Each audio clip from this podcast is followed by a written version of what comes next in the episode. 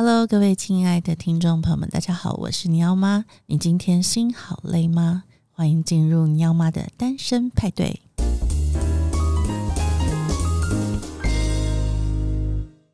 今天邀请到的超级大来宾，她是《解离女孩》这本书的作者吴丽健，让我们掌声欢迎丽健。Hello，各位听众朋友，大家好，我是吴丽健心理师。是啊，丽健你好哦。这次出了这本啊心灵工坊的这个解离女孩哦，我觉得这个主题非常非常吸引读者哎，因为这几年其实有一些戏剧作品，嗯呃都会提到解离，嗯，嗯，嗯，但是其实一般的大众对解离呢不太了解，对不对？嗯呃，一般大众可能对于解离不太了解，或者是听到解离就会觉得它是一个很严重的疾病，或者是很严重的状况。是对，其实一般心理师有些时候听到解离也会觉得它很严重，真的、哦。对，但其实解离我们随处可见。哦，对，有随处可见的解离是随处可见，解离症才是比较严重的心理疾患。哦、真的、啊，所以大家通常会有解离的经验吗？会。我们讲的是一般性的解离嘛？对，一般性的解离，比如说，它其实定义只是你如果没有待在此时此刻，对，你有一点恍神，是那个跟现实没有做到连接，是那个其实就是一种解离的状态。哦，一般性的。嗯、那所以就是说，如果以前我们会说啊，我刚恍神了，那我现在可以改成说啊，我刚解离了，是可以的。只是大家可能会觉得，哦，这么严重吗？但是其实就是这样，你恍神啊，做白日梦。或者是你去买那个乐透，然后你在想象你中奖的那些回忆啊，吧，未来的想象，嗯，对，那个其实就已经陷入到一个解离状态。只要你没有注意到周遭的状况，或者人家跟你讲话，你没有听得很清楚，对啊，你刚刚说什么？那个其实就是一小小的进到解离状况。哎、欸，你这样讲真的是大家可能都立刻举手说，对对对，我那我整天都在解离啊。对。所以解离不是一个很很严重的状况，那解离症才是我们需要去注意的。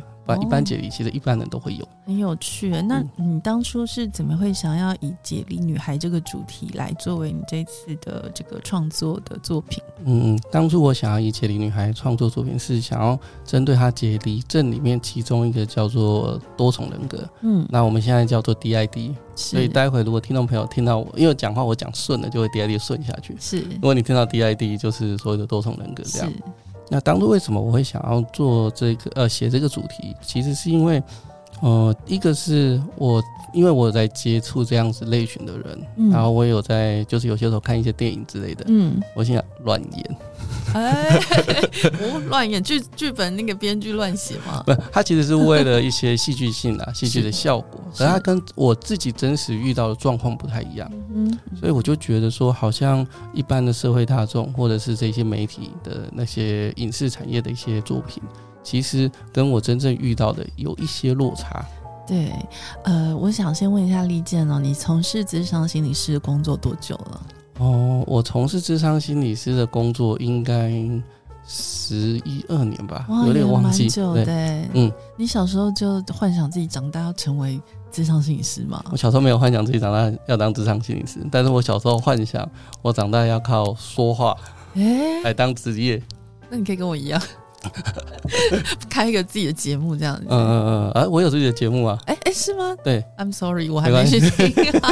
你的节目叫什么？我们请听众朋友们追起来。节目叫健心健心理。哦，健心健心理，健心健康的健，对，健心健，对对对，然后是看见的见，心理这样。哦，嗯嗯嗯。好，那所以也是都是以心理方面的内容，对不对？心理方面或智商方面为主。是，以前是周更啊，现在就是不定期更，现在没办法。对，周更真的太难了。然后我想，呃，这次心灵工坊出版的这个《解离女孩》，你的这个创作大概经历了多久的时间？哦，大概真正在写大概是两年左右。哦，不容易。哦。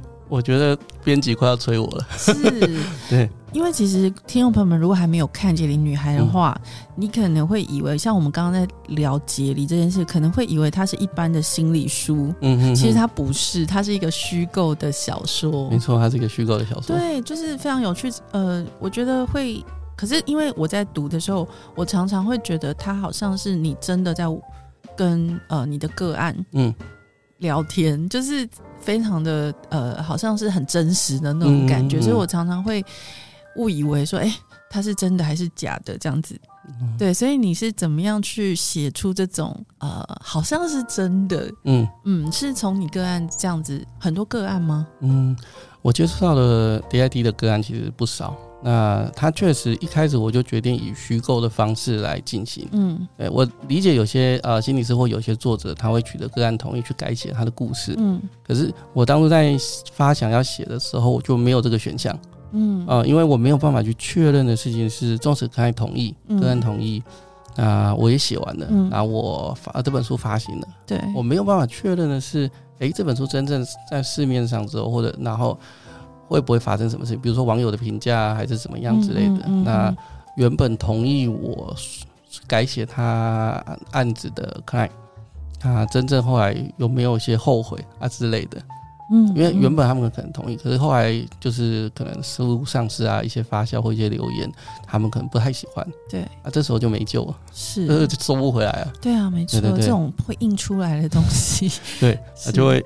广而流传在这个社会上，真的。哦，所以为了避免这个状况，因为我无法确定嘛，柯南也无法确定，为了避免这个状况，所以我一开始就打算全部都是用虚构的状呃方法写下来。嗯，我觉得一般的听众可能都跟我一样哦，就是身边可能真的没有遇过有这个呃，你刚刚提到 DID 就是多重人格的症状，嗯、我们通常都是从电视电影里面看到，然后我们都会觉得很好奇，嗯、就是。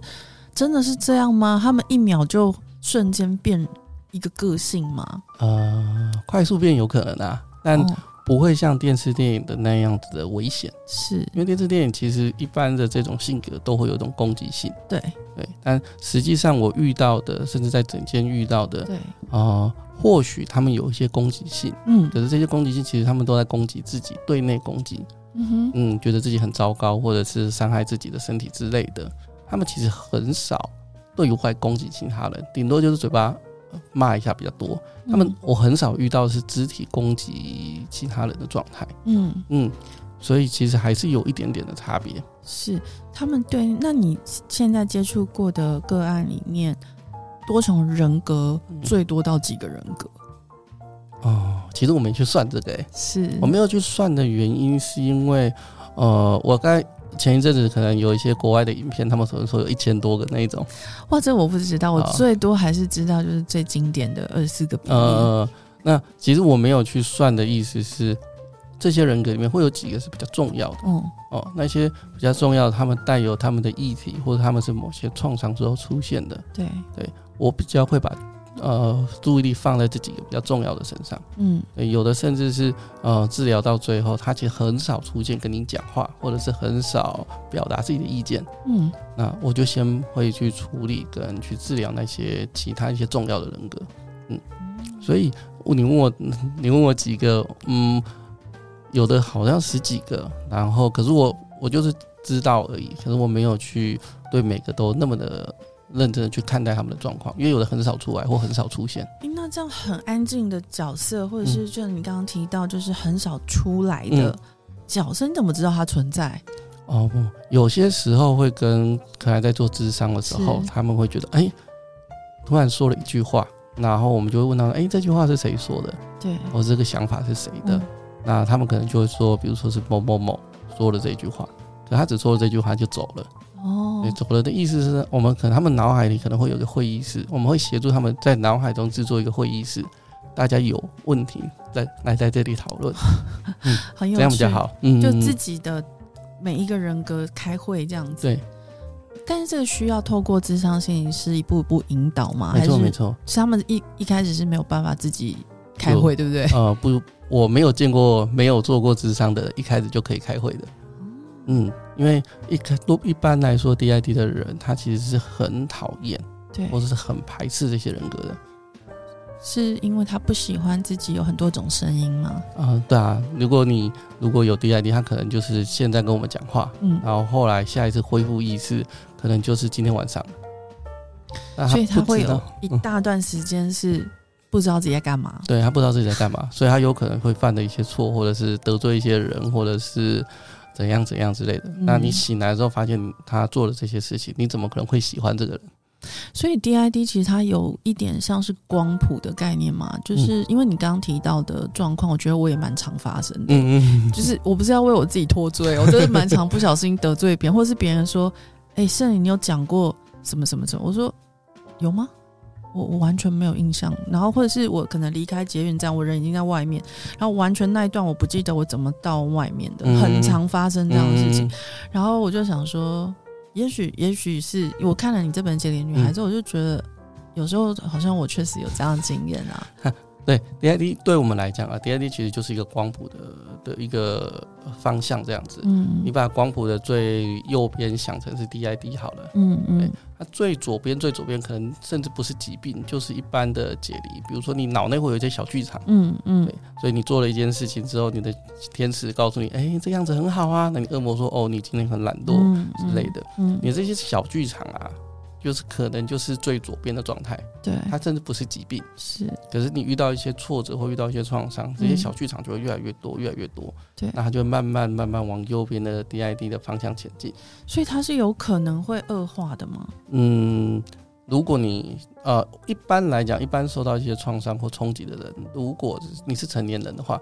不太至于就变成 DID，嗯，那你会变成 DID，多半就是你小时候受到了持续性，然后无法逃避的创伤，或者是虐待。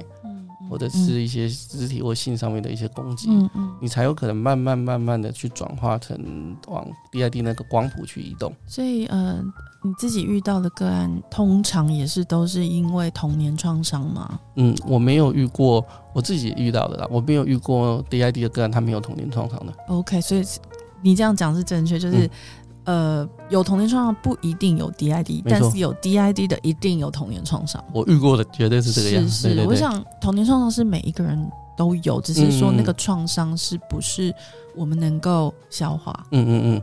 对对，对，如果你很小受一些创伤，你无法消化，嗯，那这些创伤一直持续，一直持续，嗯，然后你又一直无法逃脱这个困境，嗯，你的大脑可能就会自动的帮你说好，那你没有办法去解决，那我来帮你解决，他可能就会一些防卫的方法去分裂出某一些人格或个性，去帮你因应这个东西，对，或帮你面对这个处罚，是。对，所以呃，你刚刚提到就是说，在你的个案里面，比如说我们《杰林女孩》中的主角，嗯。他他会有那个嗯，其他人格跑出来的时候，会有一些名，会有一些名字，嗯嗯嗯。那名字是他原本就设定好，还是说我们去引导他？呃，我自己的经验是，有些时候那些名字啊，他们就是他可能跟可爱的生活背景有一些关系，或者是他阅读过的一些书籍之类的，哦、他们会自然而然的，可爱会自然而然说，哦，他想要叫什么名字？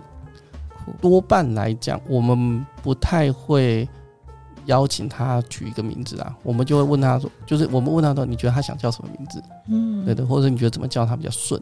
大概是这样。我们不会帮他取个，我们我们不会特别帮他取个虚构的名字。嗯嗯。那像那个，我记得我看二十四个比例，因为我很喜欢二十四个，从我小时候就在读二十四个比例，然后他之后也一直被改编成各种作品。对对对。然后呢，他那个比例，他有。一些人格是，比如说很强壮的男人，嗯，会讲俄罗斯语，嗯，哦，然后有一些是小女孩，嗯，很会画画。但真正的呃，这个个案，他也是会有这样性别的变换吗？嗯，有的会有性别的变换，可是我没有遇到像二十四个比例那一种。呃，本人不会讲俄罗斯语，呃，南斯拉夫语那样，他一转换就会讲南斯拉夫语，是很奇怪。我。我没有遇过这种的，嗯，那我有遇过是，他本来可能会讲某些，比如说他本来就学会英文，嗯，但是他本人的时候讲的没那么顺，是，可是某个人的英文讲的比较顺，是。我比较顶多遇到这个状态，或看过这种状态，这合理，合理，对对对对对，至少你有背过，或者是你有知道过，对，我没有看过，就我自己遇到，我没有看过凭空出现一个语言的啦。对，那那如果在我们传统信仰里面，会觉得他好像是被上上身或者什么之类的，被附身的之类的，对，就会把他引导到，就是说要去做传统的这种疗法，哦，收精啊之类的。是是，妈妈或爸爸，可能奶奶就会觉得啊，要带去收精。那所以说，如果说像我们身旁的人，嗯，我们要怎么样去发现？因为我觉得有时候有的个案，他并不会没有，他是没有病识感，他不知道自己。需要看医生啊、哦，没错。就像一开始，呃，我们这个《解离女孩》里面的智雅，对，她也，嗯，对，她思雅，她也是不知道自己的状况，她也是用一种呃试试看的心情去找咨商师。没错，没错。那我们真实的案例里面，如果我的小孩好了。嗯他有这种结离的状况，可是我一直骂他说：“哎、欸，你不要整天在那边晃神。”嗯，我要怎么样停止骂他，然后发现说：“哎、欸，我可能是要带他去看医生，或者是看呃智商师。”哦，如果是一般的，假如是小孩好了，嗯，你不会呃一骂他他就解离，他也不会无缘故开始解离，是。他要。到解离之前，你们可能会有一些冲突，是，或者是你在教养上面跟他不合之类的，是，或者是他在学校一直发生一些被霸凌之类的事情，所以这时候你一定会先知道，就是前因，前因你一定会先知道。如果是小孩子的话，多多理解、多关心他们的话，一定会先知道。嗯，可是如果他们真的学校有很多困难，那你处理的也一直介入都没有办法，你觉得他很痛苦，嗯，那个情况，甚至他开始讨厌去学校，对。哦，那个情况之下，你发现他开始晃神晃神的，是这个时候就可能需要带他去看神经科医生，然后带他去做治疗之类的。这需要吃药吗？嗯，药物可以帮助他们缓和某些情绪，或者是有解离但，他可能睡眠不好，或者是可能很常焦虑或很常愤怒，嗯，可能可以帮助他们缓解这些情绪，嗯嗯。可是不太有一种药说好，这个就是专门做 DID 的药。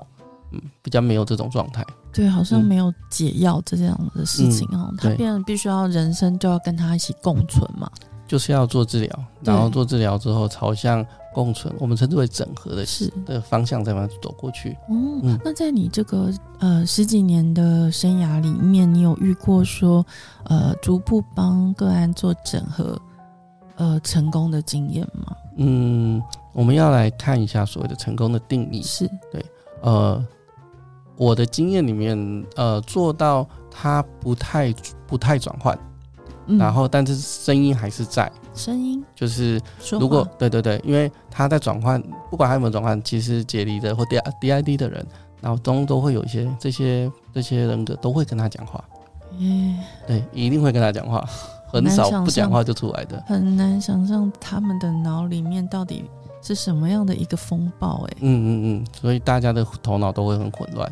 嗯。对，所以，呃，一开始会一直讲，就比较严重，会一直讲话，甚至会取代那个主人格的行为嘛，这、嗯、身体的行动。嗯，那如果可以治疗到他不太取代，然后多半就只有在脑海中跟他讲话，跟他发表意见。哎，我觉得他这样做不行哦，他在欺负你哦，你要不要？你要不要勇敢的 fight 回去？哦，对，然后做到这样，那主人听完之后就觉得，哦，那我考虑一下之类的，那有可能会 fight 回去，有可能不会。这个样子就已经算是一个不错的治疗结果。是哎，我听起来觉得已经很好，它可以控制嘛，嗯、对不对？或者是可以共存。对，共存就是已经很重要，因为我觉得像我们可能没有那么明显 DID 的人，有时候光是心理交战就已经够烦，嗯，就已经快要崩溃，就觉得哦天哪，我不现在不知道怎么做，你不要再跟我讲了，这样子头脑里面对小剧场，对各种小剧场。嗯、那你当初呃是什么机缘你？特别想要去针对 DID，嗯，对，来书写。呃，当初想要针对 DID，一个就是我觉得这个是一个最神秘的心理疾病。对对，这因为这个够神秘，然后大家会给他很多误解。对对，所以一方面它够神秘，大家很多误解；另外一方面，我自己有处处理过这样子的经验。对，所以我就想说，那我们朝向这个地方去书写，然后去。帮 DID 的人呃撕掉一些标签，一些负向的标签，是，比如说他们很危险，对，因为电影都拍的很危险，电影都拍得很危险，会突然变成那个巨人浩克，或者是突然变成那个暴力狂，对对对对对，所以大家其实都很害怕这件事情，是。因为我们受到电影的影响太深了，对，这好莱坞把这个解离者就是 DID 的这个。呃，多重人格的人呢，变得好像有点妖魔化了。我觉得有一点点。那其实我自己本身接触到这些 DID 的开啊，嗯，呃，很多人其实在外面是没有让人家发现的。那他们就是等于心中个小秘密喽？对，他们有一个小秘密，他们不会让其他们有的人是有的人是已经有一个共识，我们不会让人家发现。他们自己内部开会完毕，就说。呃可能没有开会，可能是一种隐藏的默契，就是不要让人家发现。Oh. 有的是这种状况，那有的是呃，比如说主人哥跟你讲话讲到一半，他就会晃神，或是开会开到一半你就会晃神。然后不知道是谁出来，但那个人因为出来了也很害怕，他也不知道为什么出来。对啊，为什么他是应该是有什么东西触发他跑出来，哦、或者是如果你没有你没有跟呃你没有能力把他们控制好，嗯、他就是会乱跑。对，所以有的可能是乱跑，有的可能是这个人格觉得你有遇到危险，所以我要出来帮你去解决这个危险。确实开开会是蛮危险的，但他他帮你的不见得是真正是合理的哦，他有可能出来之后，哦、呃，他有情绪，然后让大家觉得你很奇怪，嗯。嗯嗯嗯，所以呃一般人他们就是在这种状况下生活，然后起来然后开会开到一半恍神，然后回过神来会议已经开完了，那怎么办？就假装不懂，然后或者是若无其事问你隔壁的人刚刚讲了什么，然后你就把它补完。对，其实这个在杰里女孩的思雅的生活里面是司空见惯的事情啊、喔。她、嗯、也是因为长期受到困扰嘛，嗯、就是为什么我每次开完会，就是我就是好像不知道自己在干嘛，然后完全忘记了。对对，然后她就，但是她算是有病耻感的，对，她算是有病耻感。对对对，她就会去找你嘛，找你聊这样。嗯嗯、然后你的书里面其实蛮有趣，你有一个前辈哦。里面有一个前辈，那是你真实生活中有一个 没有？你想要有一个是不是？呃，我想要有一个，可是可能很难吧。那所以在台湾像你这样子专门研究 DID 的咨商师多吗？呃，我觉得不多。哦，呃，应该是说，因为我们学我学 EMDR 嘛，EMDR 是 EMDR 是一种心理治疗的方法，是是什么样的？它是眼动减敏，然后历程更新疗法。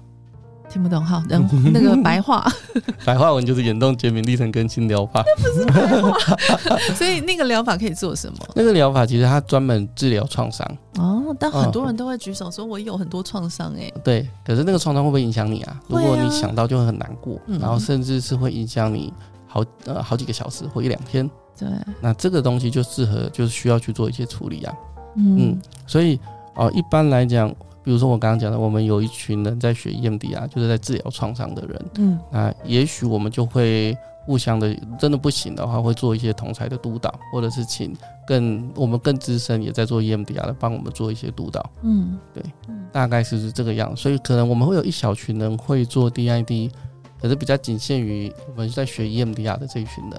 哦，那可能国内还有其他群的，他们学不同的治疗方法。然后会做 DID，而我们就跟他们不熟。嗯，对对对。那你自己观察哦，台湾现在这个 DID 的人口数多吗？我不确定诶、欸，很难，对不对？很难，因为呃，国际的创伤的一些学会统计，在整个国际当中，可能只有有一到三趴。可是他觉得每一个国家的风俗民情会有非常大的波动，所以你大家参考一下。然后台，可是台湾目前我们没有看过真正有人在做这样子的统计，因为我们的卫福部都没有在做统计哦，这心理卫生呢？嗯，这个可能会被放在很后面吧，前面也有个忧郁症要先做，啊，也是也是，因为忧郁症的人口真的太多，嗯，那个可能就有统计资料，可是 DID 之前我们跟医生讨论，没有听到什么统计上面的资料，嗯，感觉起来医生好像也只能开药，嗯，有的医生也会做治疗，也会做 DID 的治疗。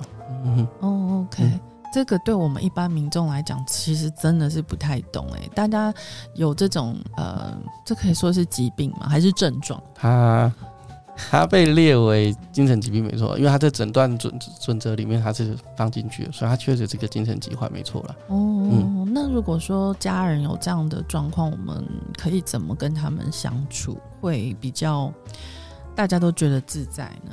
嗯。首先要先确认的事情是，哎、欸，你知道了吗？就是他他让你知道的，嗯，对，因为我也认识一些人是，哎、欸，他们好像不让家人知道，所以家人好像不太知道，会不会觉得就是不知道怎么解释？呃，我不太确定，他们就是不太知道，或者是知道，但睁一只眼闭一只眼，或是觉得他怪怪的，可是没有跟他好好讨论，嗯，对。可是如果家里的人你知道了，那真正要做的事情是一不要害怕。对，这是最重要的，就绝对不要害怕。对，再来是就会好好的跟跟这些我们称之为人格好了，是好好的去互动，然后正常化的跟他互动。嗯，对，因为他们会出来，一定有一些委屈，或一定有一些难难过的地方，嗯，或一定有一些愤怒的地方，嗯，对。那我们先不要害怕，之后就可以就尽量让自己好好的跟他互动。嗯嗯，那。让这些人格出来的时候，发现哦，这个是他妈妈哦，好，可是哎，好像对我也没有太大的敌意，看起来他不是一个会伤害我们的人。是，嗯，不见得会这么快，他可能好几个月或好好一段时间才渐渐有这个这个想法或这个认同。嗯嗯，那当他觉得他是一个不会伤害他的人，那可能就会跟你讲话。嗯，所以甚至有些时候是主人格有一些想法，可是他不愿意承认或没有觉察到内心的一些想法。嗯，那他如果跟家人很好，那个那些解离的人格也跟家人很好，也许那些解离的人格会跟家里的人说一下。嗯。我觉得真的蛮有趣的，嗯、就是以前我年轻时候就很喜欢看呃第五位莎莉，嗯，然后他也是五个人格，然后后来二十四个比例，然后就觉得说这些人格之间的关系很迷人呐、啊，就是迷人哦，对对对，因为我们在跟我们的生活距离很远嘛，嗯、可是他们是他们是二十四个比例是真实的一个案件嘛，嗯、一个事件这样，然后第五位莎莉也是虚构的。小说这样，嗯、我记得是虚构的，对。然后常常在看这些的时候，就会觉得说，诶，如果我自己是这样子的话，嗯，不知道是怎么样。而且你知道，YouTube 上面也有人，他是 DID，嗯，他就会拍下自己变。变脸或是的画面这样，对对对，那叫什么？嗯、那叫嗯，我们没有专用名词我们就叫转转换之类的。对，转换的的画面，然后就会很多很多人去去呃暗赞这样子，嗯、因为大家可能会觉得我我真的没看过，而且不知道真的假的。哦，对，有时候是不知道真的假的，对，不知道真的假的，嗯、想说你这是演的吗？嗯嗯嗯。但我们要怎么去判断它真的假的？来来到智障室里，我不用判断啊，因为他是付钱来做治疗的，他肯定是他没有道理呃演给你看，因为我们相信开啦，就是一我们相信他没有道理演给你看，二如果他是要演给我们看，嗯，然后还是付钱来做治疗，然后演给我们看，他一定有他的道理跟苦衷在，是，对，所以就算他是假的，他要演给我们看，我们也会去理解跟慢慢知道他发生什么事情呢？嗯，对，所以你曾经真的在诊间里面，client。就是在你面前转换的，会啊，哇，你这这这个是什么样一个感觉？你就是就是有点类似像我书上写的，就是讲话讲到一半，或者是讲到一个很难过的议题的时候，那可能就摇摇头啊，或者是眼睛眨一下，或者是呃突然之间进入恍神的状态都不讲话，然后回来的时候就是另一个声音或另外一个人了，嗯。就会长这样，所以你在里面都要一直很淡定的表情，对不对？啊，对对对，我要我们表情控制要控制的非常好。这张心理是感觉就是要一直就是看到什么处变不惊，嗯嗯，还要做记录。我有被吓到过，你被吓到过？那个吓到是一种呃，我不是害怕他的他的人格，我是他突然出声音，我吓到。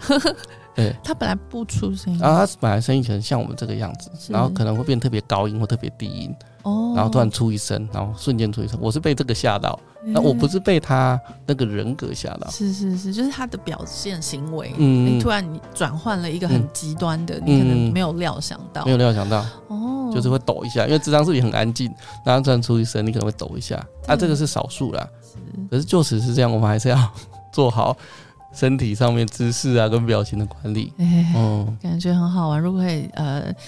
在你旁边看你这个做智商，应该是一个很很有趣的记录，帮你拍下来。好、嗯，但是我知道个案都是隐私的，我们、就是、他们绝对不会同意。是是是，嗯、所以你想还是对持续这个研究 DID 很有兴趣，嗯、对不对？往后也会继续。对我们，我应该往后会继续，因为其实就陆陆续续就会开始有人会来找你。就是来找我了，就是陆陆续续，定。就你开始做 DID，就陆陆续续开始有人会来找我们。是，那所以我们就是要一直，你不想做也不行，因为他们就来了，是 来了就是要做了。哦，不会啦，那可是我们我自己会有一个那个量数，比如说我一个礼拜，或者是我最近手头上有几个 DID 的，嗯嗯嗯。我可能就会不再接了。OK，因为也吃不下那么大量，对，那个那个消耗的那个能量跟精神很多。对，因为他一个人就是好几个人呢。嗯，所以你在里面会非常的专心跟非常的专注，然后你的头脑会一直在想这一句话我要讲给谁听，那他会不会听到？天哪，那怎么有办法确定这个啊？呃，我们会预设，就是我们讲话每个人格都在听。那如果他你叫他可以吗？比如说他现在不是 A 人格。嗯那你可以说 A，你出来，A，你出来，然后我跟你说。呃，我们通常如果要请 A 出来，他现在假设现在人格是 B 好了，我们要请 A 出来的话，我们通常讨论的内容一定要跟 A 比较有关的哦，对，然后就是确认一下，跟 B 问他说：“哎，你觉得 A 现在在吗？嗯，你觉得他有在听吗？是。然后如果有，那我们就会说，那可以问一下他对于这件事情有什么想法吗？嗯，那有两个状况，我自己遇到有两个状况，一个就是 A 会告诉 B，B 来跟我讲，对，转述，对对对，会转述，因为他不想出来，或他无法出来，我也不太确定为什么，嗯。”就是不想出来或无法出来，对，A 会告诉 B，B 来跟我讲。嗯、另外一种是，他就直接变成 A，然后跟我用 第一人称的跟我对话。哦，嗯，所以我们通常会这个样子，可是我们不会没事去 叫其他人。哦，对，我们如果要跟某一个人格讲话，一定有我们当时的判断。是是是，你还记得你第一次遇到 DID 的呃个案吗？我记得我第一次有有我发现，嗯嗯，对，我可能之前遇过，但是我没有发现。他来，他不知道自己 DID 吧？我第一次遇到那个，他知道，他知道，他知道，他是被某一些机构，然后觉得是，然后再来的。哦，嗯嗯嗯。那所以他是可以先去哪一些机构啊？如果我们对自己有一些怀疑的话，没有啊，那就是去一般的大型的医院。哦，医院，那医生就转介说可以找。可以找可以找心理师之类的，嗯，其实蛮多的。遇到就是我这边的大部分有很高的比例的的个案，都是以前做过治疗，或者是某一些医院请他们过来的。嗯，你自己觉得这个跟遗传有关吗？嗯，我觉得这个跟创伤有关，但创伤会遗传。创伤会遗传，创伤会遗传，父母的创伤会遗传到小孩，会，生理跟心理都会，环环境呃，就是那个心理上面也会遗传。哇，对，所以坏掉的当然会影响小孩、欸。会，所以如果你的父母亲是有创伤的状态，然后把你生下来，你通常也会带有某些程度上面的创伤。天哪，这是在管教行为上吧？还是说内心也会有 DNA 就这样？对对对，会有一种哦，那个叫表征遗传学。会比较复杂，所以我没有涉猎到那么到那么多。可是我们知道的事情是，父母亲有创伤，他生下下一辈，他也容易，他也几乎就是会有那种有创伤的因子存在在内在内心里面，内在哦，不是物理环境。那天哪，那我如果有创伤，那我这辈子一定要把它修好欸。对，你要修好。好处是，如果他们的研究是这样，如果比如说我爸妈有很大的创伤，然后他们没有治好，然后一直到我这一代。我也内心也会有一些创伤的一些因子存在，可是我都修好了，嗯，我可能就不会再传到下一代。是齁，看哪一代修好。真的，所以要赶快，就比如说你三十五岁要生小孩，三十五岁前要赶快修好，哎，然后修好，生下来就比较不会有问题。表的预算觉得是这样这样讲的啦，但实际上可能还要再查。更仔细的文献，这样是是是，当然，因为这个东西可能 DNA 也是个谜啦。嗯、我想遗传学家也都还在研究中，还不确定。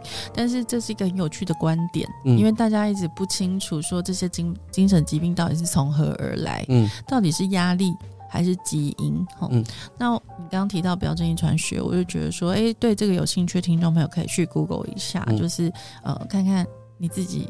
是不是很多创伤是从上一辈下来？嗯、那你现在准备好了没？嗯、要生下一代了吗？嗯、那已经生出来就来不及了。欸、不会啦，就是好好的治疗下一代，会那个创伤会慢慢慢慢舒缓，然后你的下一代就不会再往下一代再带过去。是，所以就算生出来还是来得及。就是我们其实就是好好的。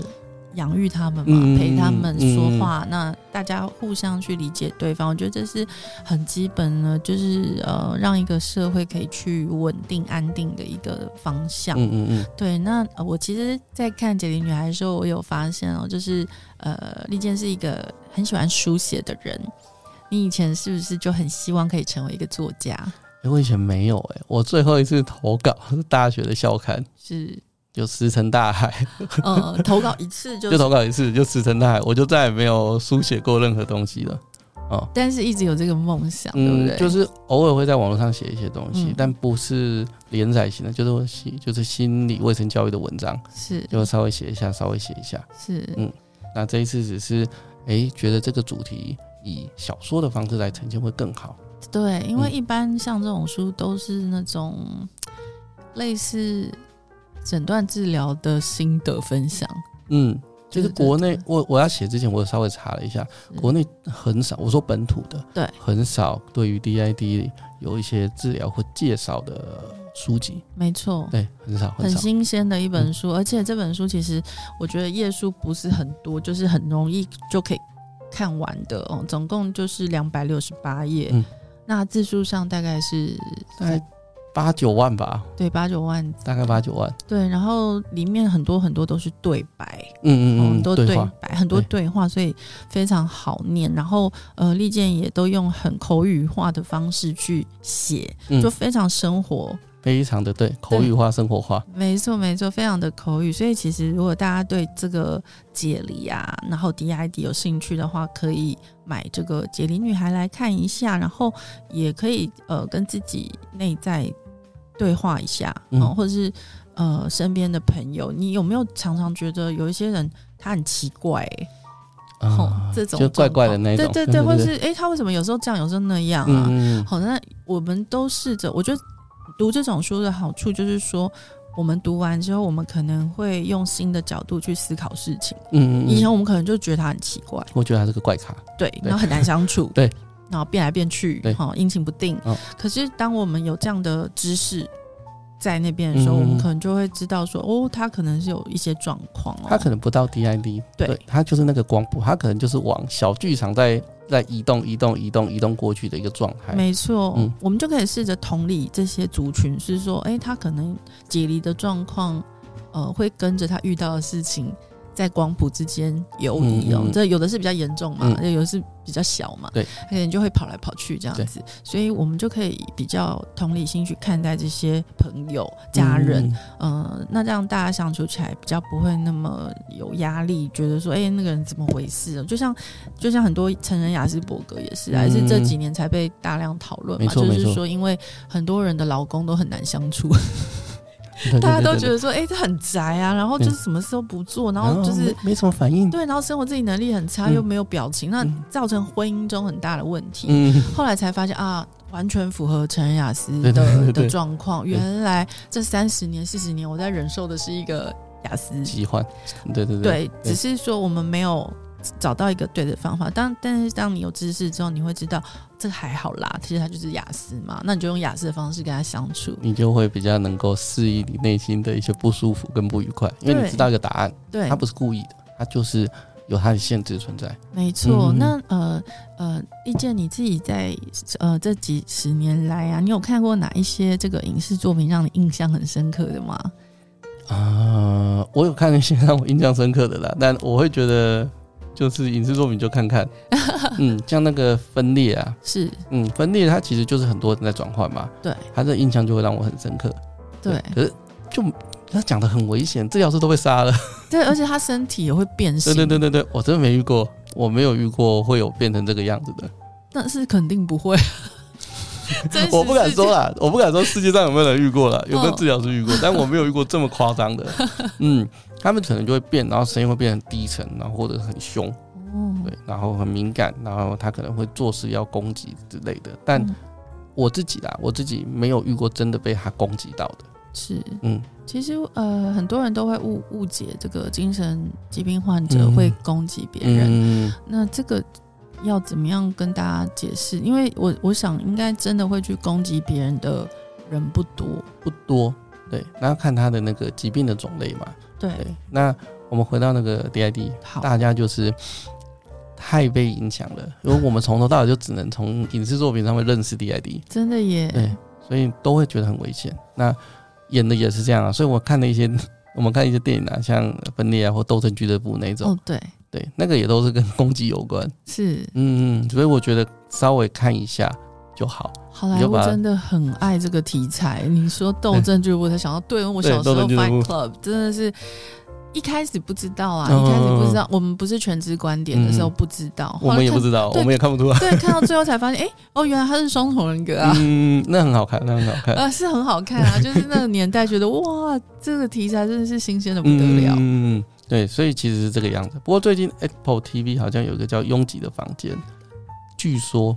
是改编二十四个比例的。对，二十四个比例其实被改编好多次哦。然后那个爱德华诺顿也演过电影版的，嗯、然后这一次从用那个 Spider-Man，嗯、他他他又演了这个电视剧哦。那呃，我自己看了一些，我觉得很黑暗，就是很很很 dark 这样子，嗯、看了其实很不舒服哦。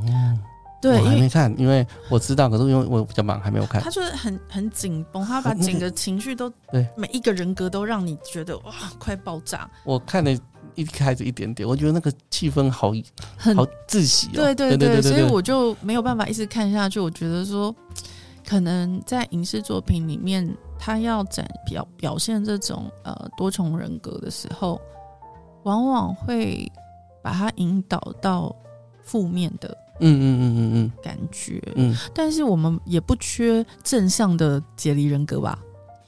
不缺的意思是什么？就是说，我们的众多人格里面，我们应该也有一些角色，他是很很亮、很明亮，然后很快乐、开朗的吧？因为因为因为我想大家会有这样联想，是就像你刚刚提的，有童年创伤的人，嗯，很容易有 DID，嗯，所以创伤等于负面嘛。所以他的人格可能长出来就是负面，会比较负面一点，或者是为了会补足某些缺憾。嗯，比如说你一直觉得自己是一个不被爱的人，对，他可能有有一些人格出现，他会一直去迎合别人，要别人喜欢你。对，他其实就在补足那我们缺乏这一块。是，嗯嗯嗯。那有一些人格他出来是属于工作型的，或者是掌控型的，就是啊，呃，他也发现这里很乱。哦 好，他出来的时候，他会尽量维持一个看起来像个正常人一样子，尽量尽量依他的能力，可是他也没办法去全部把所有的人都都都说说服了，所以他会尽量维持，跟其他有些人不太理他，对，他有他的局限，可是有的有的人格就会尽量的让让这个看看起来这个比较像正常人的状态，嗯。嗯。其实台湾这好像去年有个影视作品是许玮宁演的，这个他和他的他，对对对对对，我觉得这个题材不好拍，不好拍，他真的不好拍，真的不好拍哈。那剧本你那那你有看过？我看过，我看过。你有什么样的感觉？他比较像是创伤之后的一些解离的状态，是对他不，他还没有到 DID 啦。哦，他那样没有到 DID，我觉得他这样没有。哦，对，因为他没有新的人格，对对对对，他只是忘记。他有点像是失忆，解离性失忆，对，可能啊，但是就是他会忘记或会恍神，或者是他会会有很多的那个侵入性的影像跟画面，是幻想的。啊、呃，不一定，他有些时候是以前发生的，然后大脑会截取他觉得重要的部分。嗯，对对对，然后因为这些东西是以前发生到大的，也觉得重要。他如果是创伤的话，他没有办法被并入到正常的记忆里面。嗯，所以他就一而再再而三的出现，然后闪现出来。然后每次这些想象中或者是真实发生过这些经验闪出来的时候，你就会仿佛回到那个年纪跟那个状态。嗯嗯，那那个就是一个解离，然后那个叫 flashback 侵入性的影像。flashback 对，所以他他的他里面那个许玮甯就是。常常有一些 flashback，然后等到那些 flashback 出来之后，他就会受到冲攻击或受到影响嘛。嗯，所以他本来他就会更加的武装自己。对对，那个就是被创伤影响。是，嗯哼哼。我觉得他那部戏里面，他就是好像呃解离之后，他就过着另外一个，或许可以说是他想要的简单的生活。你说很成功的那一面呢？不是不是，就是他在乡下哦，就出车祸之后那个很平稳的那种生活，没有什么很多都市的那种。我觉得他的落差是在都市跟乡下。然后一个人，你如果在都市里面，就是会过着很寂寂寞，然后就是冷冰冰的生活。可是当你回到你的原乡，嗯，那你有被乡呃这个原乡保护的那种守护的感觉。对，我觉得他。那个剧本好像比较用这样的方式去呈现他解离前、解离后，嗯的一个不同的表现。他是用他出车祸嘛？对，然后可能是在昏迷的时候内心的想象了。是是，对，我们会把它讲说，那就是昏迷时候的想象。是，那其实不太像我们一般常看到的症状。是，可是确实他有很强烈的解离，他常常就会幻想或者是回想到过去的不舒服。对，因为其实我其实去年就是发生了一些。事情，嗯然后就是就是我儿子离家出走，嗯，然后大概呃一整个学期到今年的七月底我们才又见面。嗯，然后在这一整个差不多快十个月的时间，呃，我真的很多事情不记得哦。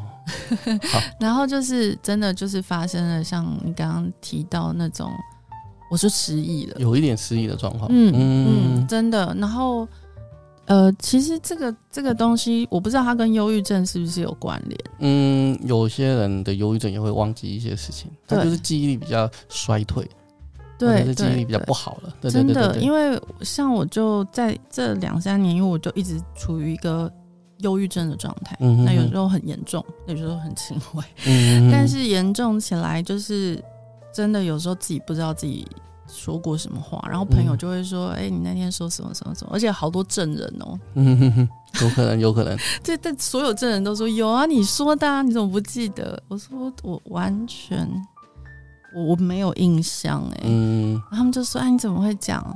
每次讲过又不承认哦。”我常常被骂，但就会有一些委屈的。对，我就是常常被人家念，就是说你为什么常常自己都不记得自己说过什么？那我就想说。我以前是解读是说，我觉得我事情太多，嗯、然后就是我的脑容量不够，就会把一些事情自动忘掉。哦，对，有的人会这样。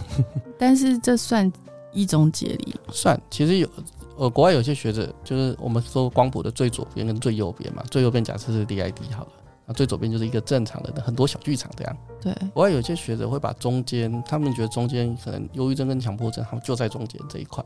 强迫症、强迫症跟忧郁症，他们把它画在中间这一块，就是还没有到完全 DID，但是又解了一点点这个样子。我觉得 DID 真的是一个很很复杂的、很细微的嗯的东西，哎，好像不是每个智商心理是有办法处理，哎，就是可能你要多理解，可能要先多理解创伤对我们造成的印象跟机制，然后多理解解离，才有办法往 DID 的治疗这边走过去。是，那丽姐，你现在是独立接案吗？嗯，我现在就是我们称为行动嘛，就是会有行动心理师，会有很多个呃诊所啊，或者心理治疗所或咨商所这样，是我大概是这个样子。嗯，那所以如果说听众朋友们有这样子这方面的呃症状，想要找你咨询的话，他们可以透过什么样的途径跟你预约呢？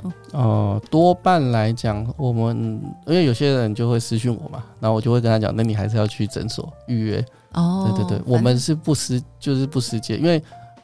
诊所有他们的预约，每个地方有自己的预约系统，嗯、所以我可能礼拜几在哪里，礼拜几在哪里，嗯嗯嗯、你自己方便的时间，然后就去找那个地方去跟他们做预约，这样。那你现在主要还是在北部？对，我主要在台北，新北有一个地方，那大部分的地方都在台北市。嗯、好，所以实际的这个问诊的。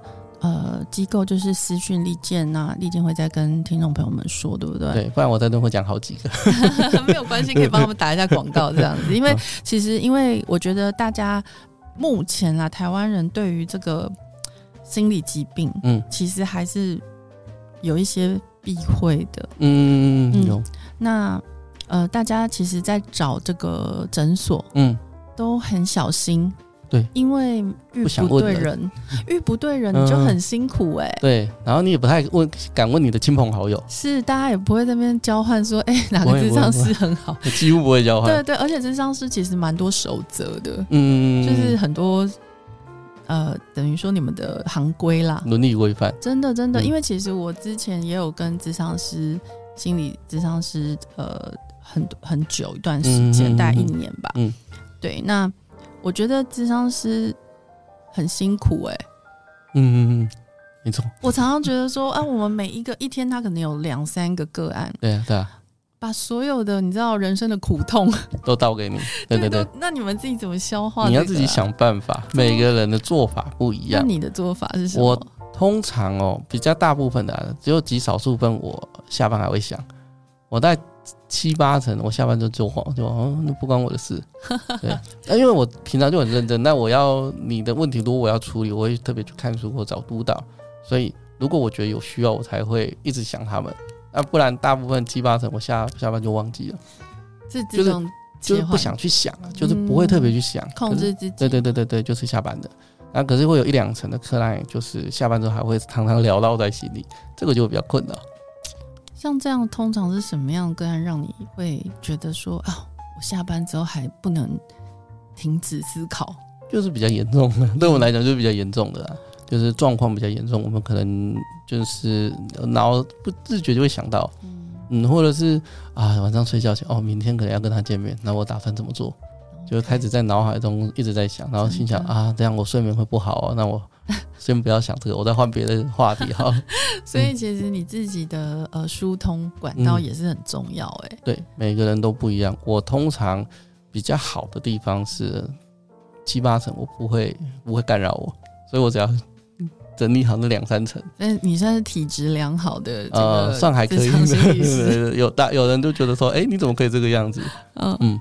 那算是比较好的，真的是还不错。那你这次创作完这个《解铃女孩》，你还有想之后再呃创作其他的题材吗？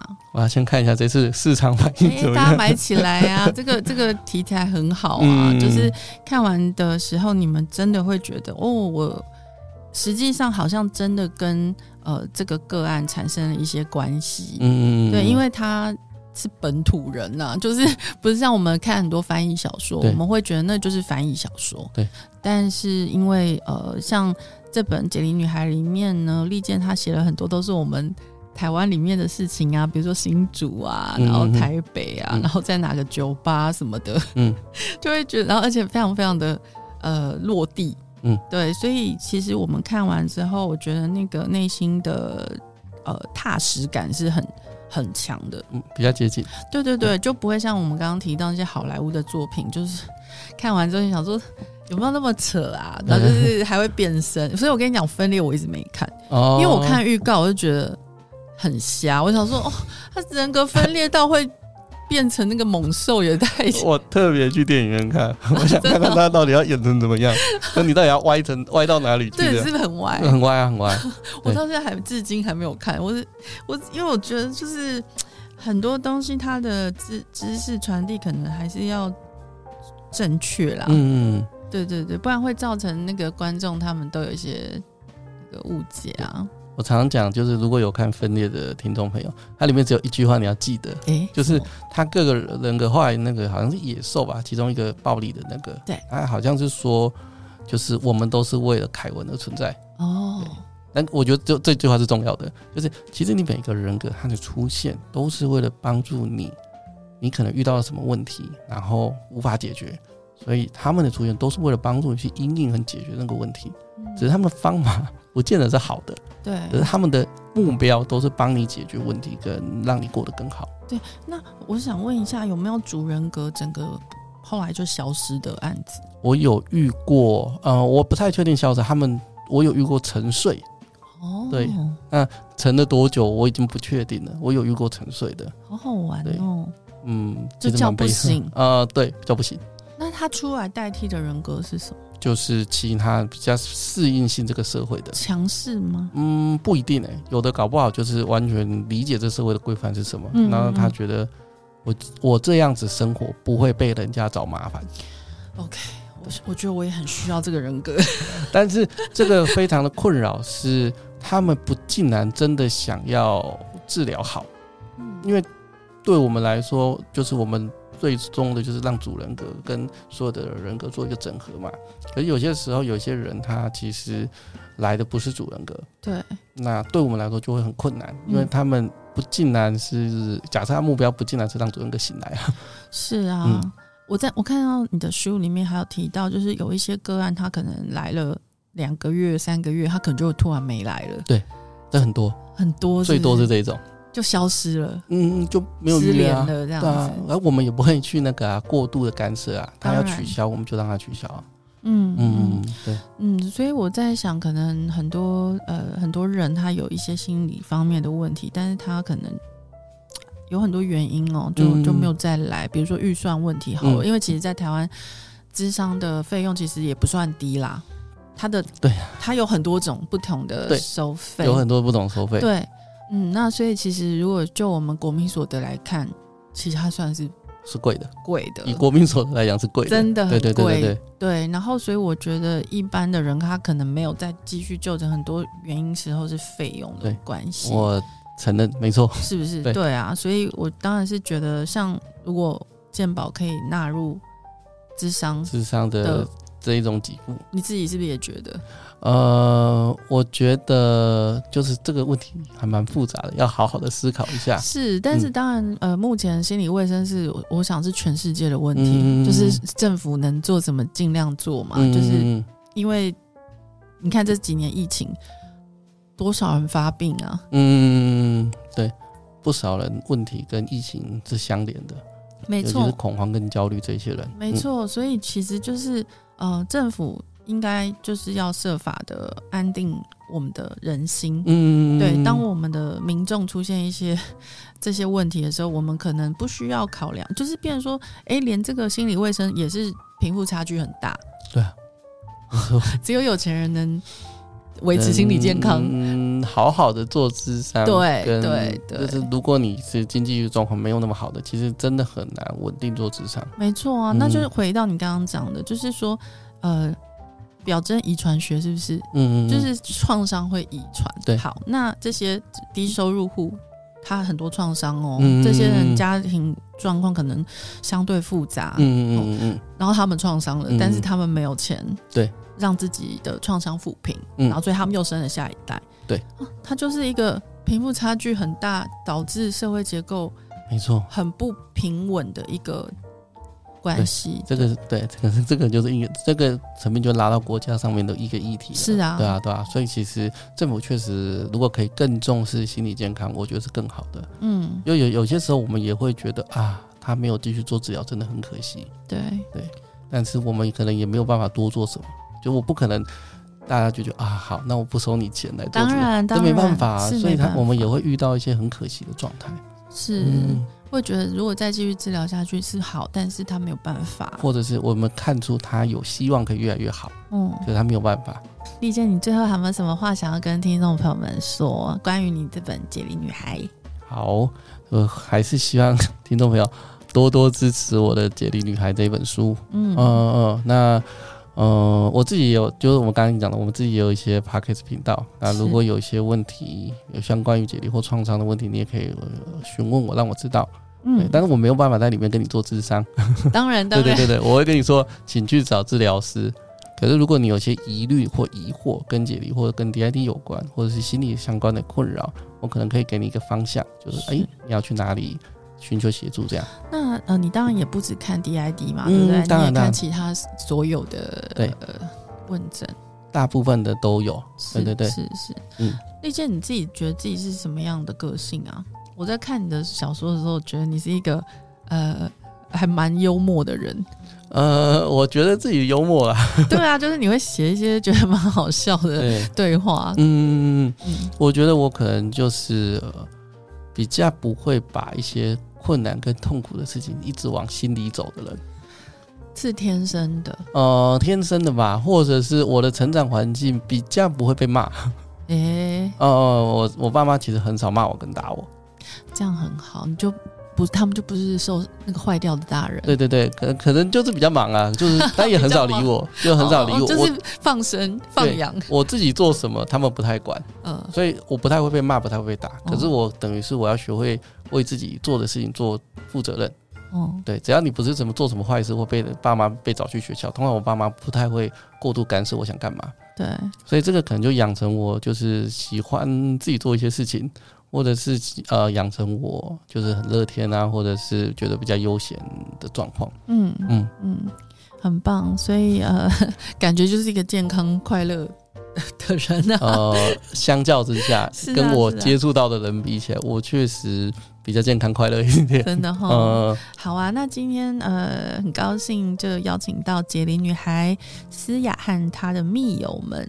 呃，作者吴丽健来到这边，然后是心灵工坊出版，所以大家只要上网 Google 解离女孩就会查到这本书喽。嗯，然后呃，我自己觉得很喜欢这本小说，那希望听众朋友们也都因为这本小说呢，可以得到新的观点，嗯，嗯，嗯，去认识身边可能有需要的朋友们、嗯、家人们。那今天就非常感谢丽健来到节目中哦，谢谢各位，谢谢，拜拜，拜拜。